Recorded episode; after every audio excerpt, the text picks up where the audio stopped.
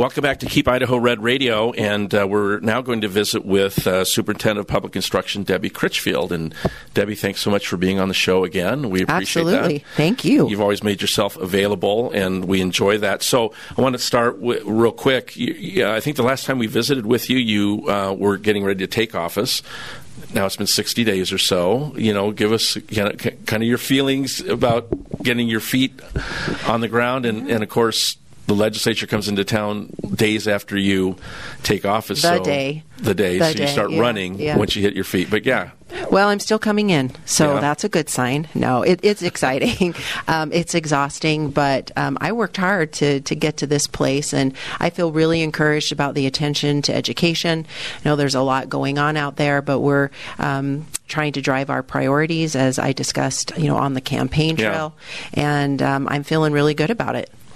Great. You know, um, yesterday, we're, we're recording this on Thursday just so people know they're going to listen to it on Saturday. But um, yesterday, being Wednesday, there was just a very traumatic incidences that happened in a number of schools across the state, um, and uh, where some prank calls were made and forced some schools into lockdown. Talk, talk to us about that. and Maybe anything that uh, that we learned or you know, a lot of parents were in panic mode. I had a, I had a daughter that had a child, that had one of our grandkids going to one of those schools, and she was just beside herself trying to figure out what was going on. So, talk to us about how that played out and Well, forward. well, first of all, I, I hope uh, the authorities or whoever's investigating finds who the, these people or wherever they are. Um, this should be punishable.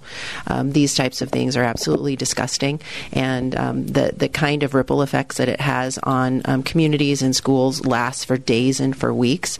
Like you, I talked to so many people yesterday that um, just had a complete moment of horror. Yeah. Um, a- and, then you, you worry and you stress and um, you know what's happening and thankfully we have quick acting law enforcement that was able to identify that this was a hoax.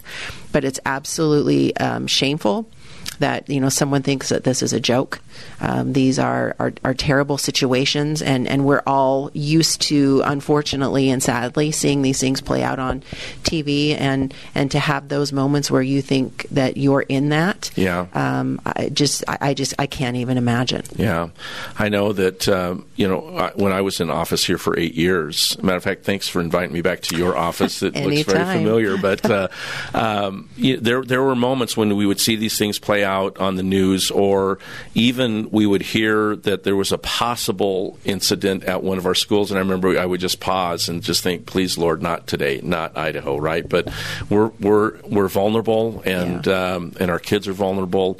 Um, so I think everybody agrees that they need to find the perpetrators and Oh, absolutely. And And, you know, it, it, this really underscores how important it is for our districts to to practice and to have uh, really strong uh, safety and security plans, which I know our districts do. N- And not that you want to use these types of um, crisis moments as as practice for these things, but it's an opportunity, nonetheless, to say, "Hey, are we really prepared?" Yeah, great. Let, let's shift gears and talk about a, a bill that you um, presented. Uh, you talked about it on the campaign trail, the Parents' Bill of Rights. Yeah. Uh, and uh, it uh, passed unanimously in House Ed. And Ta-da. how refreshing to see that kind of Yeah. bipartisan Yeah. support for this. But talk to us about you know um, why you think this is important, and then let's spend a little bit of time on some of the specifics of what you identify as a, a, a parent's rights when it comes to their child. Sure.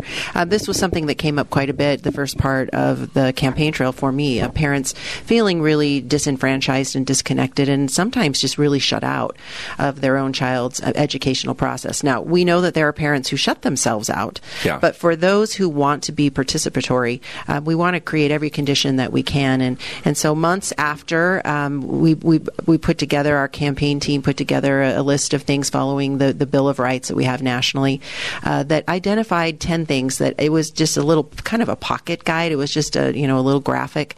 And I started handing those out at different events and I was really surprised and um, happy to see the kind of attention that that got, even from folks that maybe um, hadn't considered me as uh, their first choice as a candidate.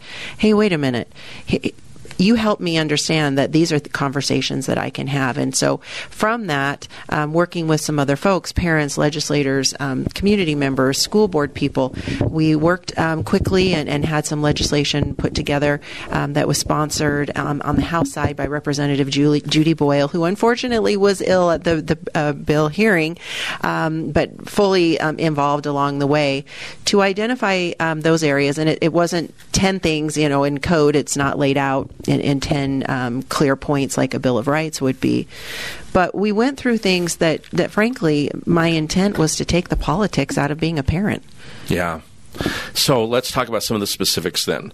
Uh, talk about the, the, when we talk about curriculum, um, lesson materials, and, and things like that. And I, you know, from my personal perspective, you know, I had, I had kids in school even 30 years ago, and I can remember having issues or questions about sure. some of the curriculum. So this isn't new, no, right? People asking questions about what their children are being taught, but talk about the importance of that. And I think it's the first point in your uh, in the Parents' Bill of Rights.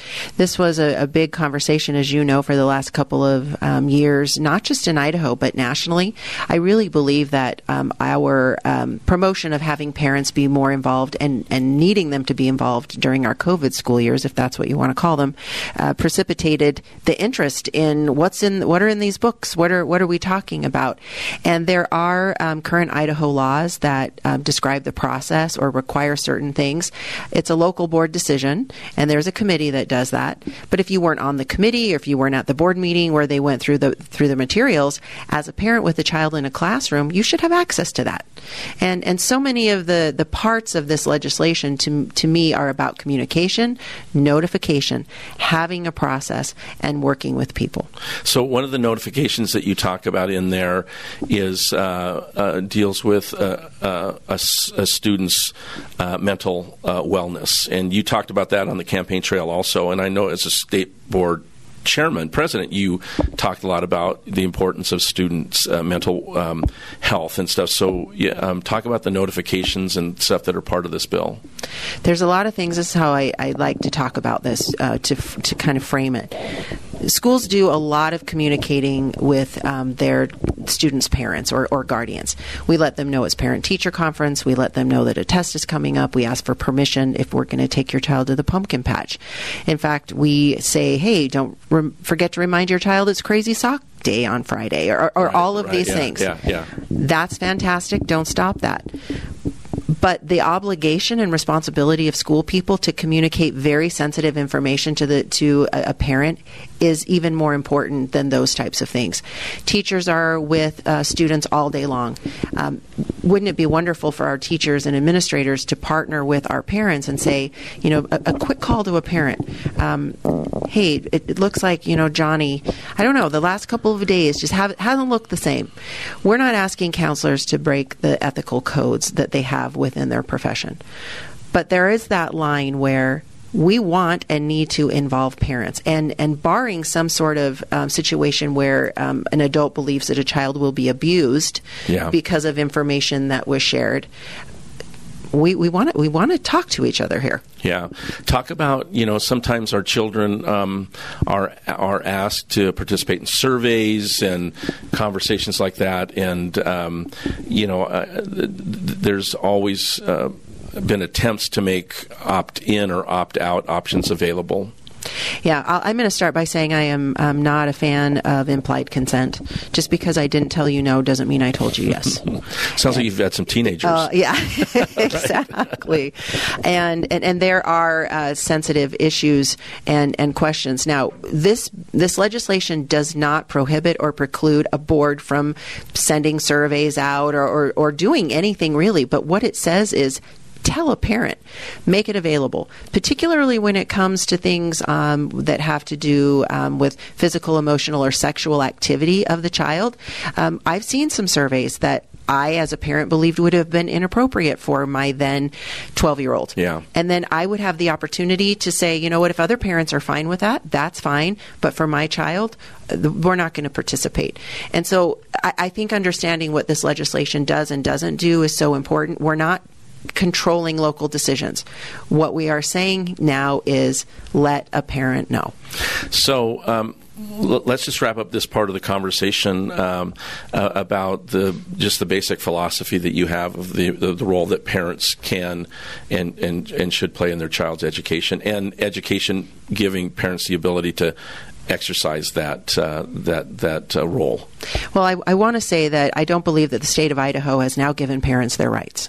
That's there you go. That is not what this is about. Those are inherent rights um, that that you get from God when you uh, get a child, however right. you get that child in, into your life, and um, and and we want to uh, promote that. This is to instill more confidence um, that parents can go and, and have these conversations um, with with their child's teacher or school board or whatever. We want parents to be engaged. How we empower parents, and I don't like that it's taken a negative connotation. We empower them by giving them the information and the tools to work with their student. Perfect, folks. We'll be right back. Welcome back to Keep Idaho Red Radio.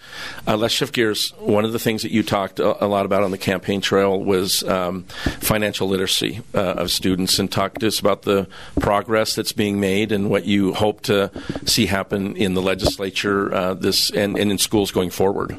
As a matter of fact, um, today being Thursday, uh, the um, financial literacy bill is going to be heard in Senate Education. It was unanimous in the House Education Committee, unanimous on the House floor.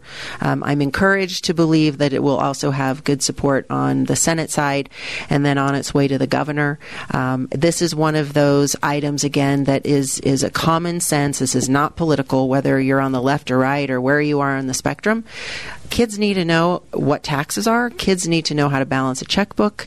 Um, they need to know how to be an adult in the financial world. Yeah, great. And it sounds like another one of, of your bills that's going to move uh, through with uh, a lot of bipartisan yes, support. Yes. And it, it's great when we talk about education to see that kind of bipartisan support.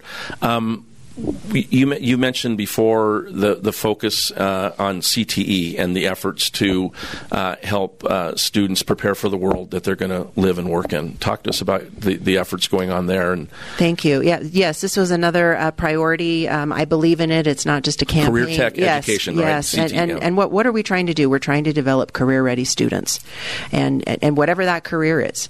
And uh, we haven't had the type of monies available to really develop programs, particularly in, in rural Idaho. When you consider that for many of our smaller um, rural and remote towns in Idaho, a 10,000 square foot shop is a game changer yeah. for students. Uh, but because of all sorts of limitations, including the fact that districts have to go and ask their patrons who already feel a local tax burden to add more to that, it really prohibits um, the creation of, of many programs that help support these. And so we're, we're looking at at with increased investments coming into education, how we can dedicate a, a, a, portion of that to some ongoing funds to support these programs. Well, and um, when you see uh, the the desire that every student, regardless of where they live, have the same opportunities. And you see what's happened in some of our rural communities. I, you know, I, I remember it was kind of an aha moment for me when across the country there's often conversations about um, opportunities that students growing up in urban or in urban America are uh, don't have access to and quality education opportunities. You get out to some parts of rural America, and especially Idaho, and there's also the same, very limited options, even though those students are, are just as capable and have the same dreams. 100%. And, and I would add this that um, because of the growing um, nature of our state and, and the industry and businesses that we're adding, it's not all centered in Boise. Yeah. Uh, we're seeing fantastic career opportunities um, regionally and in smaller towns um, locating. Uh, we're trying to create the, the pipeline where we have this handoff into after you leave high school, you've got a basic set of skills um, and working knowledge that you can apply in any situation. And then if you want to continue and get a certificate or a two year degree, or you want to go into the workplace, you're ready to go. Yeah, wonderful. Well, uh, Superintendent of Public Instruction Debbie Critchfield, thanks so much for being a, Thank you. a guest here on Keep Idaho Anytime. Red Radio again. And uh, we'll have you back. And uh, just appreciate your leadership and for uh, giving us some time. Thank you so much, Tom. All right, folks, we'll be uh, see you next week on Keep Idaho Red Radio.